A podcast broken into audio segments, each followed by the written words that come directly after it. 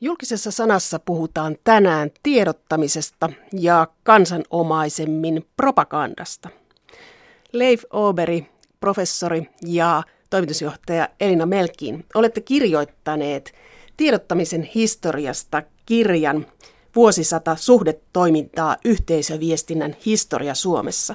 Eikö propagandasana olisi viestinnälle kaikista paras sana? Se on hieno sana. Miksi sitä ei käytetä? No sehän on hieno sana.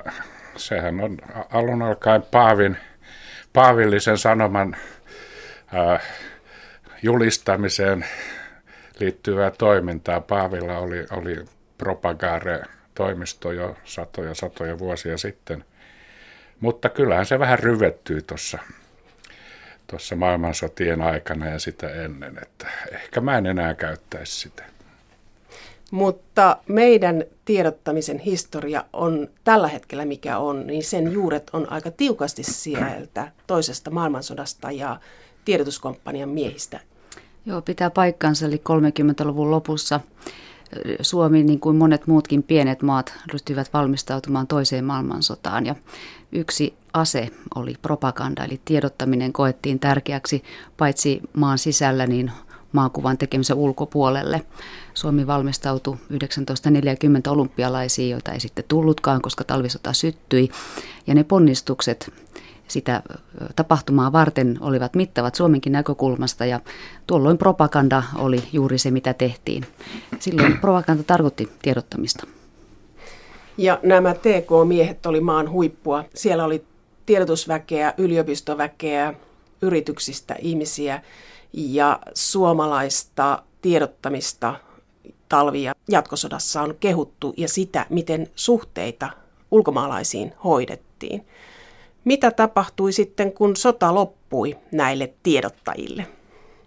Eli eh, oli hyvin kirjava joukko erilaista siviiliammattia harjoittavia henkilöt, miehiä sodassa, jotka yhdessä toimivat tiedottamisen eteen. Ja tämä agenda jäi tavallaan päälle, kun sota loppui. Eli nämä miehet, jotka palasivat siviiliammatteihin, kokivat, että Suomesta edelleenkin täytyy kirjoittaa ja kertoa paljon hyvää ja myös kansalaisia piti valistaa erilaisista asioista, kansanhuolto, kansanhuoltoon liittyvistä asioista muun muassa. Ja nämä miehet sitten halusivat vapaaehtoisesti ensin kokoontua epävirallisesti ja perustivat sitten 1947 liiton, jonka nimi oli Tiedotusmiehet ry. Ja se oli miesten liitto, että kun katsoo näitä kuvia teidän kirjassanne, niin ainakin tuonne 60-luvulle asti, niin se oli miesten maailma, että Suomessa tiedotusta hoidettiin yrityksissä ja valtion hallinnossa aseveli hengessä. Joo, mä luulen, että siinä oli tavallaan niin kuin kaksi, kaksi asiaa, että oli toisaalta nämä, nämä, jotka olivat sitten yhdessä toimineet sodan aikana ja totesi niin kuin aseveli henkeen, että, että olisi kiva jatkaa. Ja sitten toisaalta ihan, ihan niin kuin arki, sodan jälkeinen arki oli aika ankeeta ja, ja silloin nämä ihmiset, jotka ministeriöissä esimerkiksi juuri mietti kansanhuoltoasioita, ei niin kuin harrastuksesta, vaan, vaan niin kuin työnsä puolesta, niin he kokoontuivat metsätalolla miettimään, miettimään kansan mielialakysymyksiä ja, ja ihan niin kuin konkreettisia, sanotaan jotain säännöstelyä säännöstelyyn liittyviä ohjeita ja niin edelleen. Eli tässä oli ikään kuin näitä tällaisia virallisia viestiöitä ja sitten oli niitä, jotka olivat kokeneet jonkun sellaisen kivan flown yhdessäolon tekemisen ja halusivat jatkaa yhteydenpitoa. Tämä onkin mielenkiintoista. En ole tullut ajatelleeksi, että sodan jälkeenkin vielä mietittiin mielialaa. Leif Oberi väität, että tämä joukko mietti vielä sodan jälkeenkin kansan mielialaa. No eikö sitten mietitä vielä tänäänkin? Ei, me puhutaan nyt brändeistä.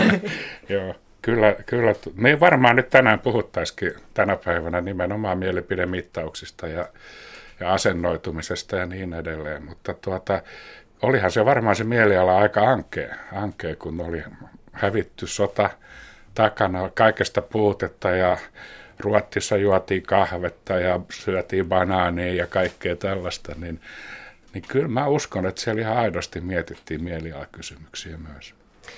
Suomalainen PR-toiminta, eli public relation, niin sen juuret on kolmessa paikassa. Yhdysvalloissa markkinointihenkinen, sitten Keski-Euroopasta tulee tämmöinen kriittinen suhtautuminen PRään ja saksalainen järjestelmällisyys. Jos mietitään niitä alkuaikoja sodan jälkeen, niin mikä veti eniten? Otettiinko tämmöinen amerikkalainen markkinointihenkisyys yritysviestintään Elina Melkkin? Joo, siinä ihan yhtä lailla kulkupolitiikassa tapahtui hyvinkin dramaattinen muutos siitä, että ei enää oltukaan asevellisuhteessa saksalaisiin. Saksasta oli haettu paljon PR-oppia 30-luvulta lähtien, niin, niin kun sota loppui, ja Suomihan ei ollut osa Marshall-apua, ja Yhdysvallat halusi sitten muulla lailla tehdä yhteistyötä Suomen kanssa, ja yksi niistä oli stipendien myöntäminen suomalaisille yliopistoille, ja tätä kautta sitten moni viestintää myöhemmin tekevä henkilö lähti oppiin Yhdysvaltoihin ja sai sieltä, moni muukin maa sai sieltä PR-opit, eli public relations syntyi siellä, propaganda hyljättiin ensimmäisenä Yhdysvalloissa ja tuli käyttöön julkisuusdiplomatia. Eli nämä opit sitten rantautu Suomeen meidän varhaisille tiedotusmiespionereille. Valtion hallinto kasvoi 60-luvulla ja tiedotukseen pantiin paljon painoa ja sellainen tausta on, että STTllä oli sodan päättymiseen asti yksin oikeus kertoa valtioneuvoston uutisia. Ja sitten tämä murtui sodan jälkeen ja sitten 60-luvulla tuli paljon tiedottajia valtionhallintoon. Mutta median kannalta sitä ei pidettykään ihan niin hyvänä ratkaisuna, että on paljon tiedottajia. Leif Oberi, miksi päätoimittajat etenkin Helsingin Sanomien Kylävaara vastusti tiedottaja-armeijan lisääntymistä? No se varmaan vähän vaikeutti työtä, joutuu ottamaan useampaa tahoon yhteyttä. Kyllä se minusta kuitenkin sopii hyvin tämän viestinnän kokonaiskuvaan. Eli, eli tuota, jos ajattelee julkishallinnon tiedottajaa, niin nämä ensimmäiset palkatut tiedottajathan oli, teki hyvin teknisiä töitä. Että se oli ihan, ihan tavallaan niin kuin päätöksistä tiedottamista. Ihan voisi konkreettisesti sanoa, että, että tiedotteiden monistamista ja jakelua, eli hyvin, hyvin teknistä operatiivista työtä. Mutta pikkuhiljaa niin julkishallinnossa kuin muuallakin, niin, niin viestinnän, viestintäihmisten rooli ja merkitys on noussut. Ja parhaimmillaan he oikeasti voisivat niin tuoda päätöksentekoon sen viestinnän näkökulman.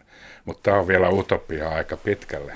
pitkälle. Ja, ja tota, mä luulisin, että, että tuota se journalistien lievä penseys johtuu siitä, että, että tuota, ehkä nähtiin, että se tiedottaja tulee niin kuin siihen väliin. Ei se kyllä silloin alussa ollut, koska näillä oikeasti ei ollut silloin julkishallinnon tiedottajilla niin vahvaa roolia.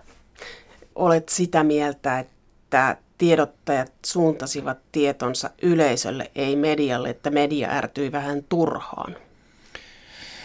Joo, voisi olla. Se oli sitä aikaa, jolloin, jolloin tuota median rooli rooli, median julkisuuden rooli oli aika tärkeä. Tämäkin on tämmöinen todella iso linjan asia, josta voisi varmaan puhua, puhua pitkään. Ja, ja silloin kyllä media näki oman roolinsa hyvin paljon sellaisena portinvartijana. Ja osa mediaa näkee vielä tänäänkin päivänä, vaikka tuota, nimenomaan sosiaalisessa mediassa on ihan erilaiset julkisuuden mekanismit. Eli tässä oli vähän tämmöinen mustasukkaisuus, että media pelkäsi, että tiedottajat saavat sen portinvartijan roolin, mutta toisaalta vuonna 1951 tuli asiakirja julkisuus ja se takasi medialle aika mm. hyvät mahdollisuudet seurata. Ja sitten teidän kirjassanne on vielä sellainenkin juttu, että Siinä kerrotaan, kuinka STTllä ja Yleisradiossa oli virastotoimittajat, joille oli pääsy kaikkiin papereihin. Tämä kuulosti aika ihmeelliseltä, että on toimitusryhmä, joka on virastotoimittaja, joka seuraa jotain virastoa ja sen postiliikennettä. No se oli sitä ajan henkeä. Kyllä se kuvio on, on aika radikaalisti tällä hetkellä muuttunut.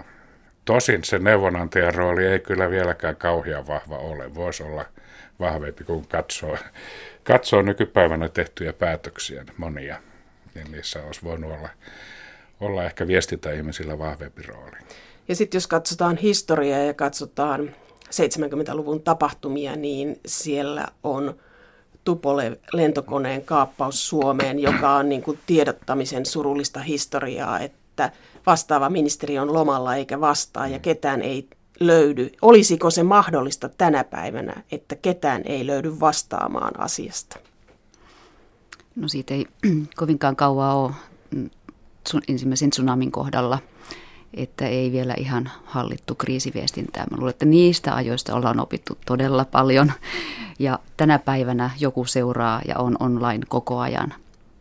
Kriisit ja sodat opettavat, mutta sitten kun katsoo tätä teidän kirjaanne tiedottamisesta ja viestinnästä – niin tuntuu, että edellisestä kriisistä ei opita muuta kuin, että pitää keskustella ja seuraava kriisi taas pääsee yllättämään tiedotusväen. Mistä se johtuu?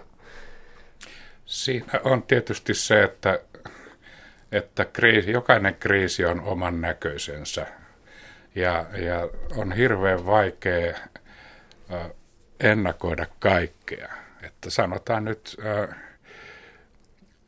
se ensimmäinen tsunami suuri tsunami, niin, niin se ei ollut edes niin kuin virallinen uhkakuva, että, että olisi niin, niin laaja, laaja tällainen luonnon katastrofi, joka, joka koettelee niin kuin kaikkia valtameren reunavaltioita.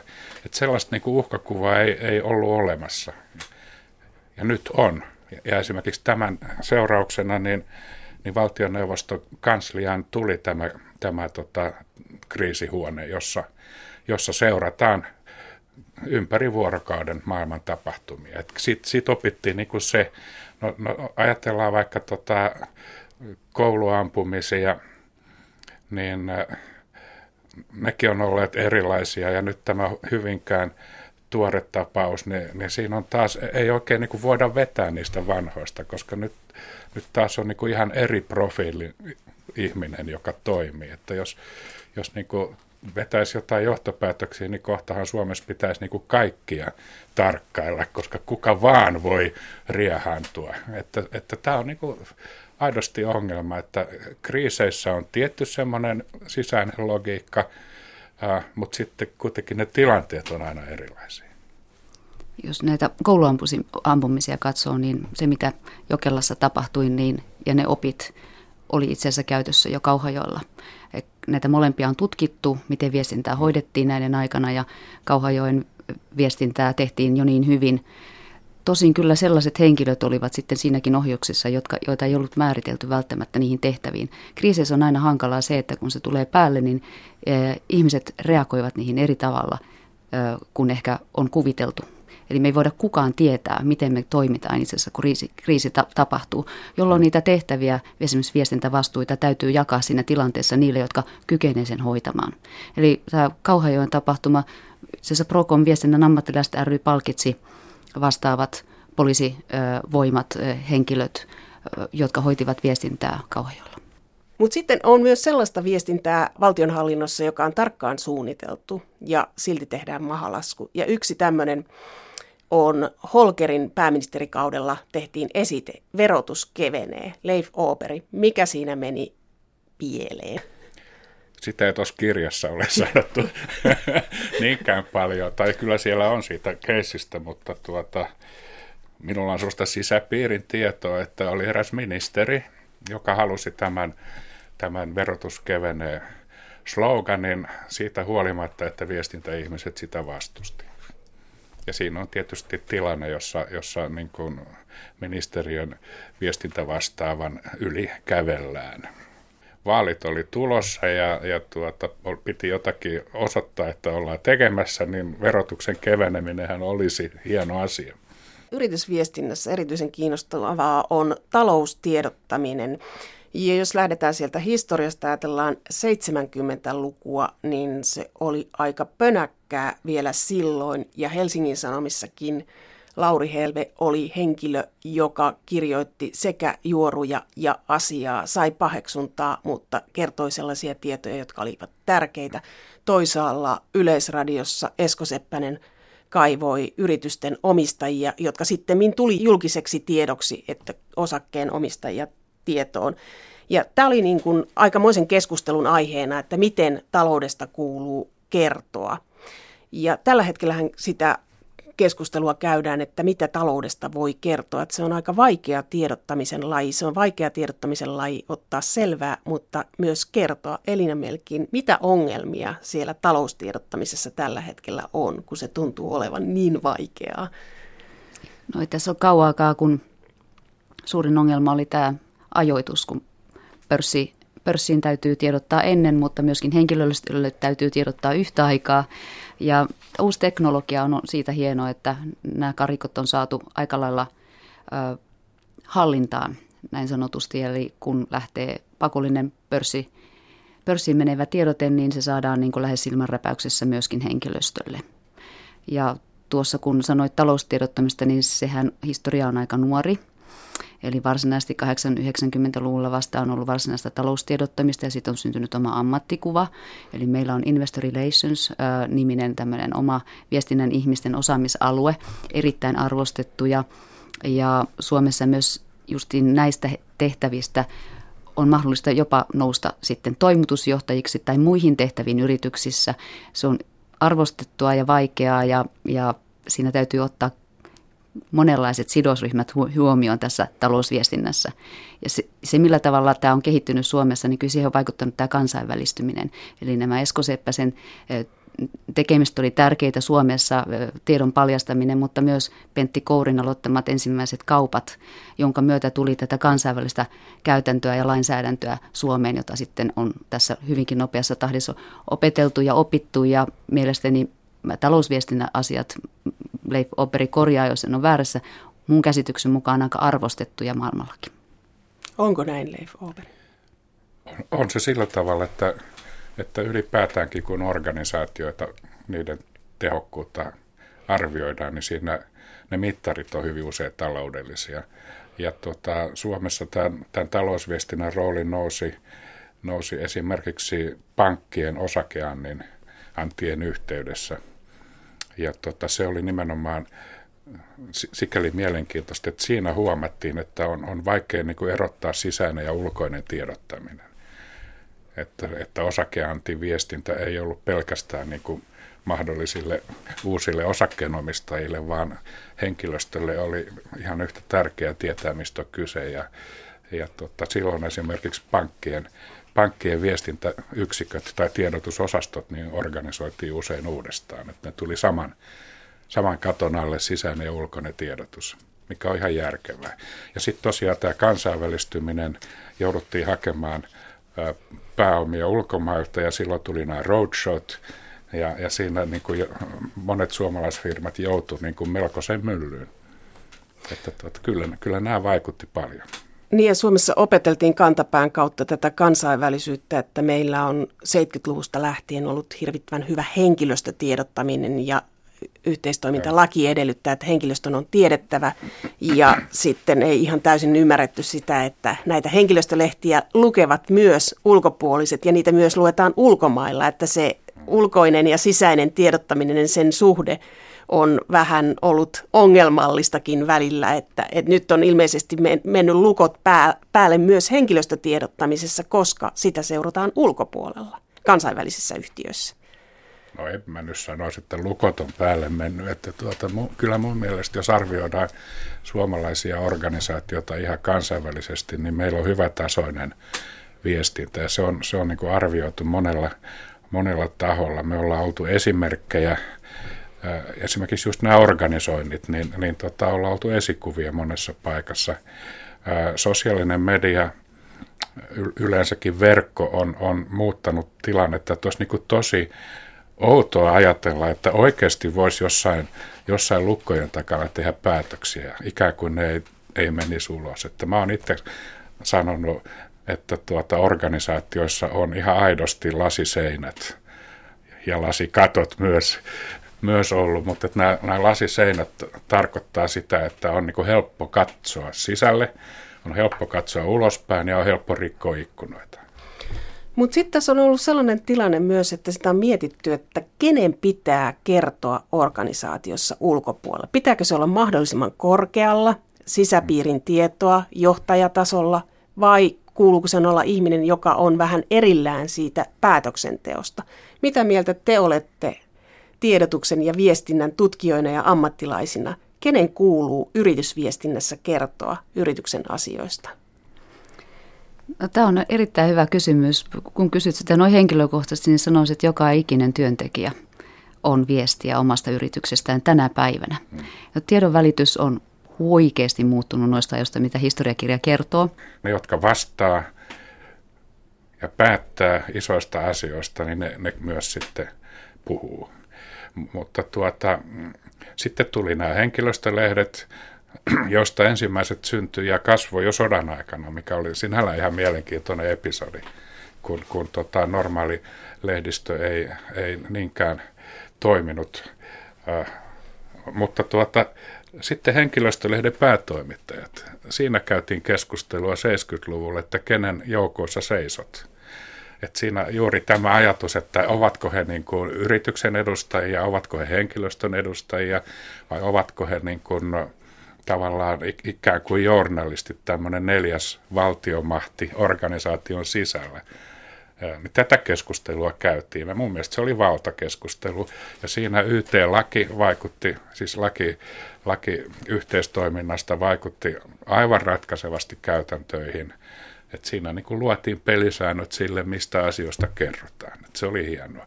No nyt tämä sama jatkumo tänä päivänä on siinä, on Lex Nokiassa, että saako, kuka saa niin kuin lukea mun sähköposteja, tai tota, käydään nyt keskustelua siitä, että kuka saa esiintyä Facebookissa ministeriön tai firman edustajana. Tämä on se sama, sama niin kuin vallankuvio, se vaan on erilainen, kun tota, tämä viestintämaailma on erilainen. Et se on nyt mennyt niin kuin yksilötasolle.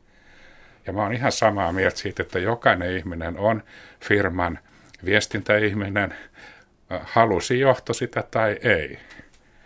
Ja jos joku työntekijä esimerkiksi tai kuka vaan niin kuin häntä alkaa pänniä, niin, niin tota, kyllä ne sitten sitten syntyy näitä maine, mainekolahduksia. Ja ehkä, ehkä tämä korporaali Manning on hyvä esimerkki, joka sitten lähettää 240 000 tiedostoa Wikileaksiin.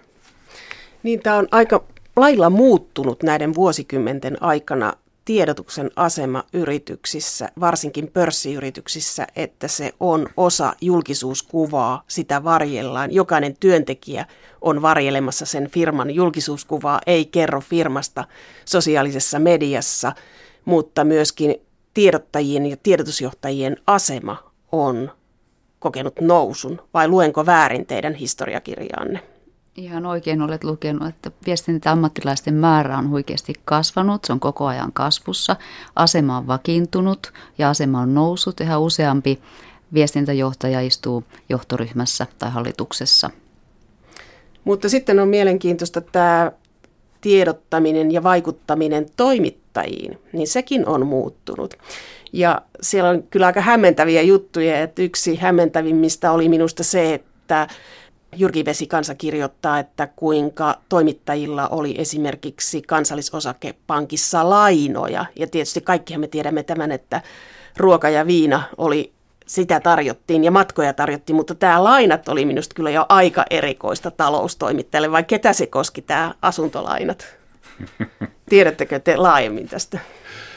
En tiedä, en tiedä laajemmin, mutta tuota, kyllä ehkä tämä oli juuri sitä aikaa, jolloin – jolloin niin kuin yksittäisen journalistin rooli oli tärkeä. Että kyllä mä sen tiedän, että, että tuota organisaatiot niin ikään kuin käsin poimi tai nimesivät ne, ne median edustajat, jotka olivat heille tärkeitä. Ja kyllä heihin pyrittiin luomaan hyvät suhteet. Se, että Lauri Helve on, on legendaarinen journalisti, niin, niin johtuu siitä, että hänellä oli niin hyvät suhteet. Ja mä en nyt puhu tätä pahassa mielessä, vaan hän oikeasti tunsi suurten yritysten viestintäihmisiä, jolloin kun syntyi tämmöinen hyvä työystävyyden suhde, niin siinä saatettiin kertoa sellaisia asioita, jotka niin kuin auttoi journalistia työssään. Ei tarvinnut pelätä, että heti seuraavana aamuna tulee niin kuin yhdeksän palstan repäisevät otsikot, vaan, vaan tämä oli hyvin, hyvin tyypillistä, että siinä niin kuin lähettiin lähdettiin hakemaan sellaista suhdetta, jossa, jossa niin kuin kumpikin tarvitsee toistaan. Journalisti tarvitsee uutisia ja, ja tota, viestintäihmiset tarvitsee julkisuutta. Niin, niin ei se tarvitse olla huono tilanne aina. Siitä voi löytyä hyvää.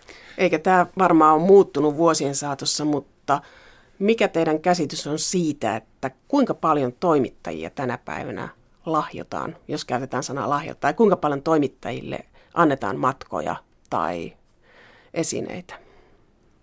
Mulla on kyllä semmoinen käsitys, että noista ajoista, mitä Leif Oberi juuri kertoi, niin ollaan tultu kyllä aika lailla toiseen suuntaan, että nyt toimittajat haluaa varjella sitä, että ei ole kytkyjä.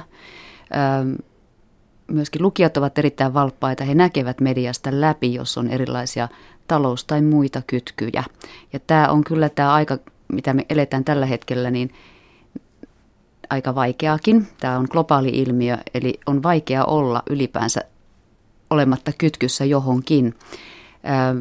Ja mä allekirjoittaisin kyllä sellaista, että siis tutkiva journalismin aika on tulossa paljon enemmän kuin sitä on tällä hetkellä, joka tarkoittaa, että ei voi olla kerta kaikkiaan ei lainoja eikä lahjoja voi vastaanottaa siinä määrin kuin ehkä 2-30 vuotta sitten.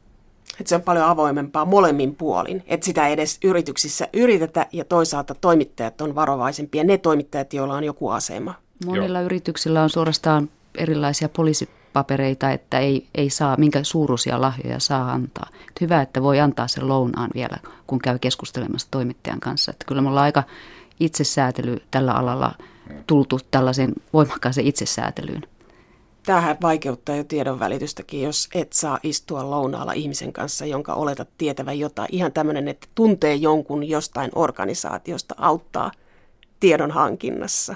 Ne väärinkäytökset, joita aikana oli, niin kyllähän ne sitten pakotti laatimaan jotain pelisääntöjä. Että kyllä, kyllä minäkin muistan useampia toimittajia, joilla oli niin kuin firman kalenteri taskussa ja, ja, ja firman kelloa, toisen firman kelloa ja kolmannen firman kravattia ja tota, se ei ollut niin mitenkään ihmeellistä.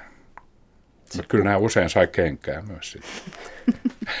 Mutta että se jotenkin se, se oli nyt tänä päivänä katsottuna niin aika hurjaa aikaa. Puhuttiin pitkistä lounaista ja ne oli oikeasti pitkiä, niin ei ne enää ole.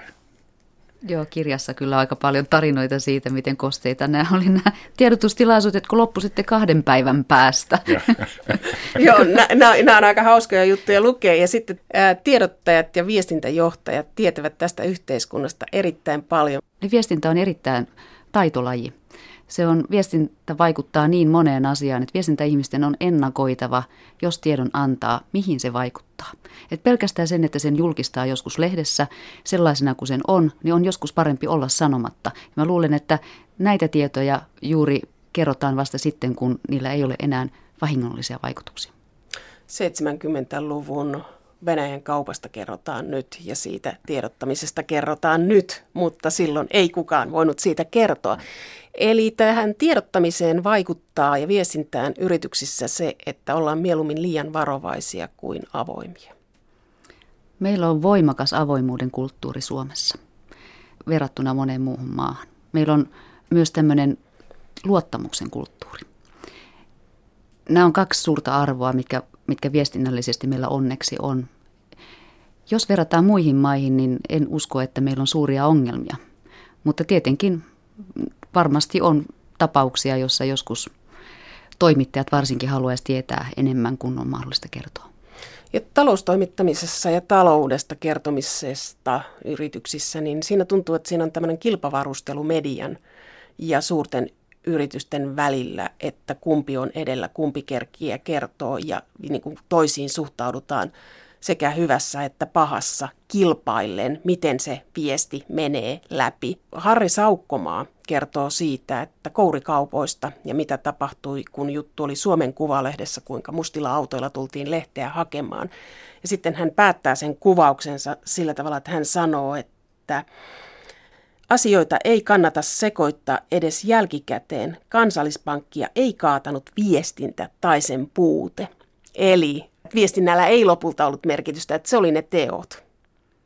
Joo, tämä on juuri se, se ongelma, että, että ei me oikeastaan voida tietää, miten joku asia, joku viestintä vaikuttaa. Se voi vaikuttaa, joku ilmiö voi leimahtaa tai sitten se ei leimahda, kun sitä ei niin oikeasti, oikeasti tiedä. Ja, ja tota, ehkä, ehkä hyvä esimerkki, hyvä ja hyvä, mutta on tota erään lentoyhtiön tilanne tällä hetkellä, että, että tota, väkisinhän se, mitä, mitä johto on tehnyt, niin vaikuttaa myös siihen arkiseen lentämiseen ja, ja siihen, miten, miten tota, ihmiset talon sisällä asiat näkee. Että se, se ei ole vain niin jupakka, joka, joka on tullut ja mennyt, vaan, vaan sillä on vaikutusta, mutta ei oikein voida sanoa, kuinka paljon sillä on vaikutusta. Tämä on juuri se ongelma, että okei se vaikuttaa, mutta onko sillä niin dramaattisia vaikutuksia? Mä en tiedä.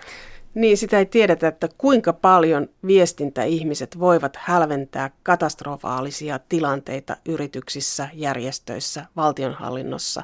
Positiivisille he voi antaa paremmat siivet, mutta kuinka paljon pystytään torppaamaan silloin, kun on kyse toiminnasta, jota kaikki eivät täysin hyväksy. No, tämä on minusta juuri se, mitä, missä kaivattaisiin sitä viestintäjohtajaa sinne, sinne johtoryhmään.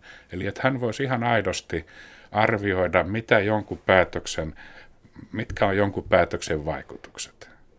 Ja, ja, ja tuota, itse olen vuosikymmeneen aikana sen verran moneen, moneen keissiin törmännyt, että, että tuota, kyllä, kyllä niin kuin viestintäjohtajat ovat yrittäneet niin kuin ilmaista huoltaan, mutta aika usein sitten heidän yli kävellään.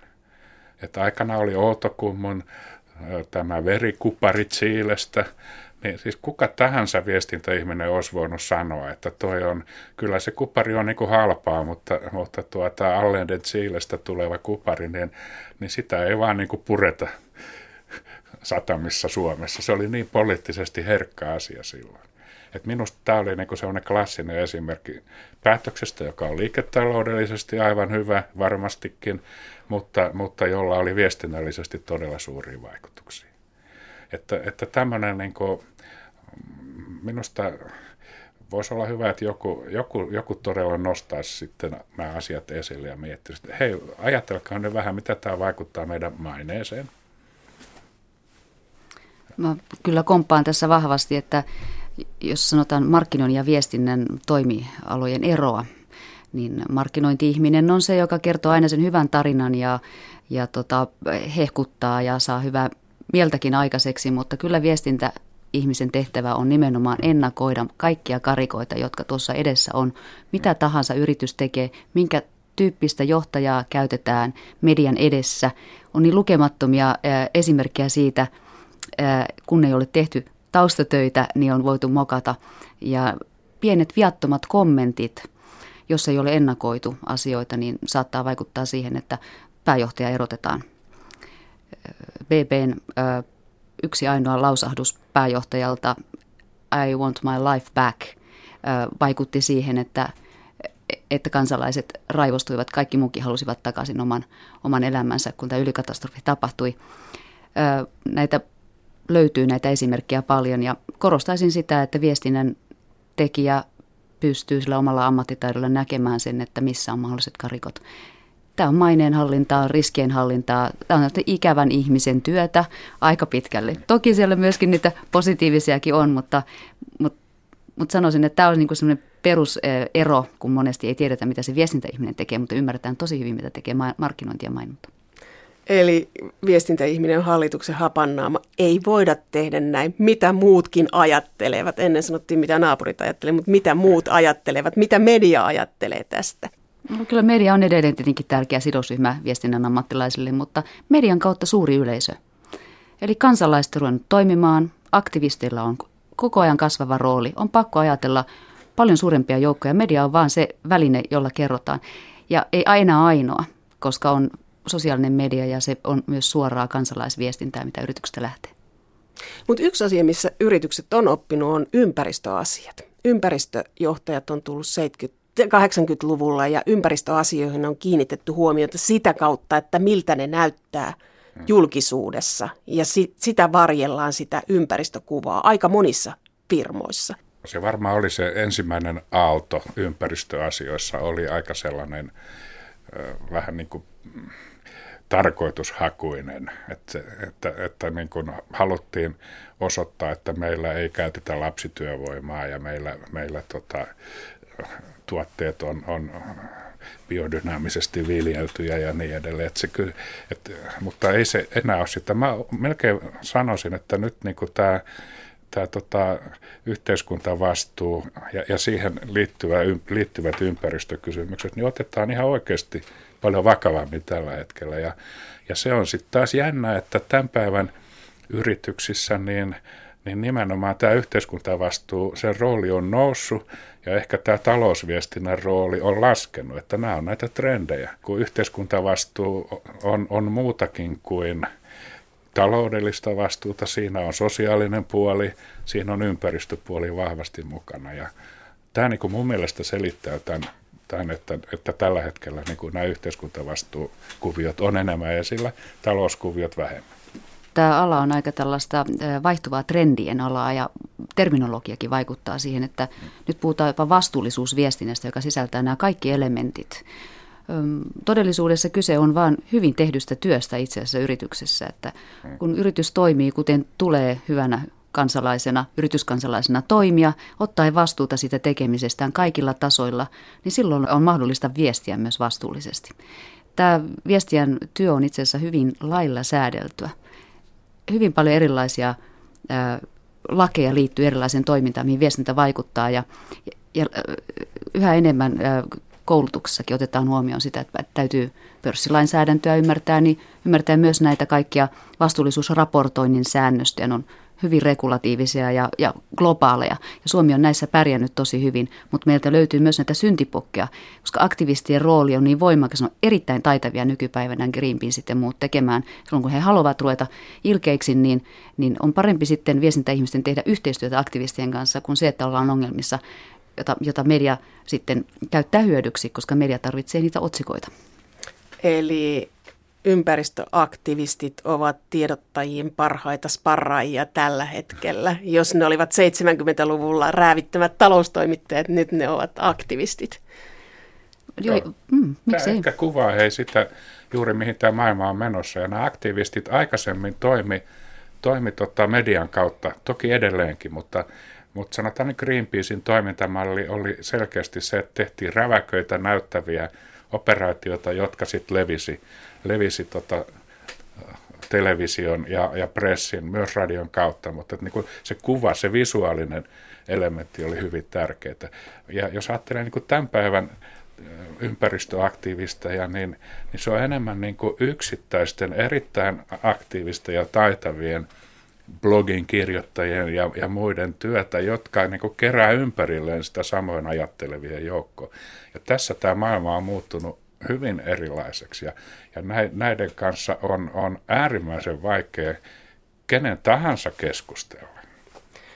Ja se voi johtaa yrityksen poikottilistalle äärimmäisen nopeasti sosiaalisessa mediassa. Nimenomaan. Tähän viestintään liittyy myös henkilöityminen ja Suomessa henkilöityminen yritysviestinnässä on alkanut ehkä tuolla 70-luvulla ja Marimekon armiratia oli siitä hyvä esimerkki. Hän osasi käyttää tiedotusvälineitä henkilökohtaisella karismallaan, vaikutti monessa paikassa.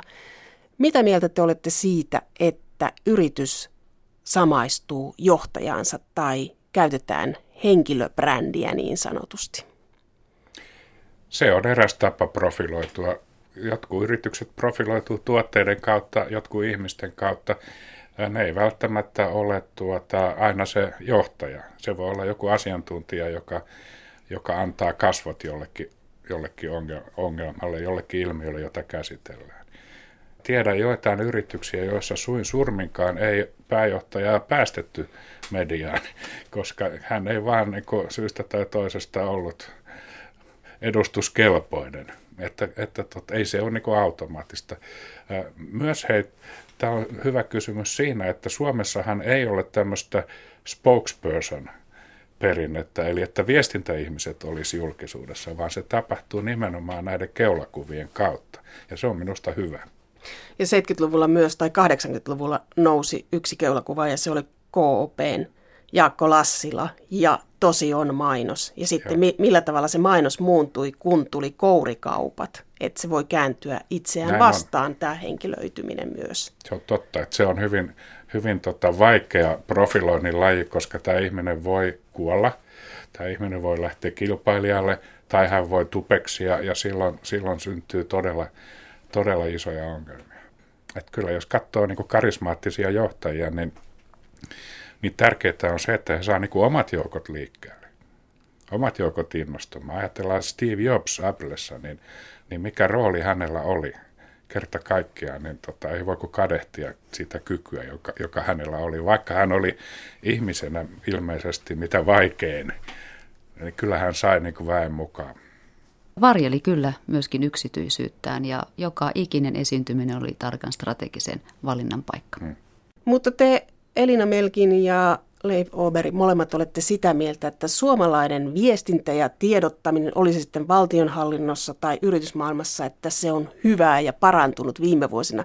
Mutta kertokaa kuitenkin, että missä suomalaiset ovat heikoilla tällä hetkellä tiedottamisessa? Mikä on se heikoin lenkki?